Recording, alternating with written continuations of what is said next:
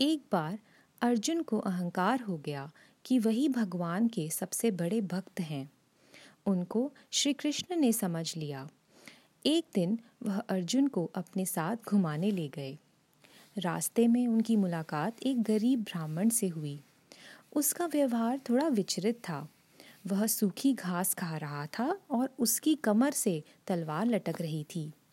अर्जुन ने उससे पूछा आप तो अहिंसा के पुजारी हैं। जीव हिंसा के भय से सूखी घास खाकर अपना गुजारा करते हैं। लेकिन फिर हिंसा का यह उपकरण तलवार क्यों आपके साथ है?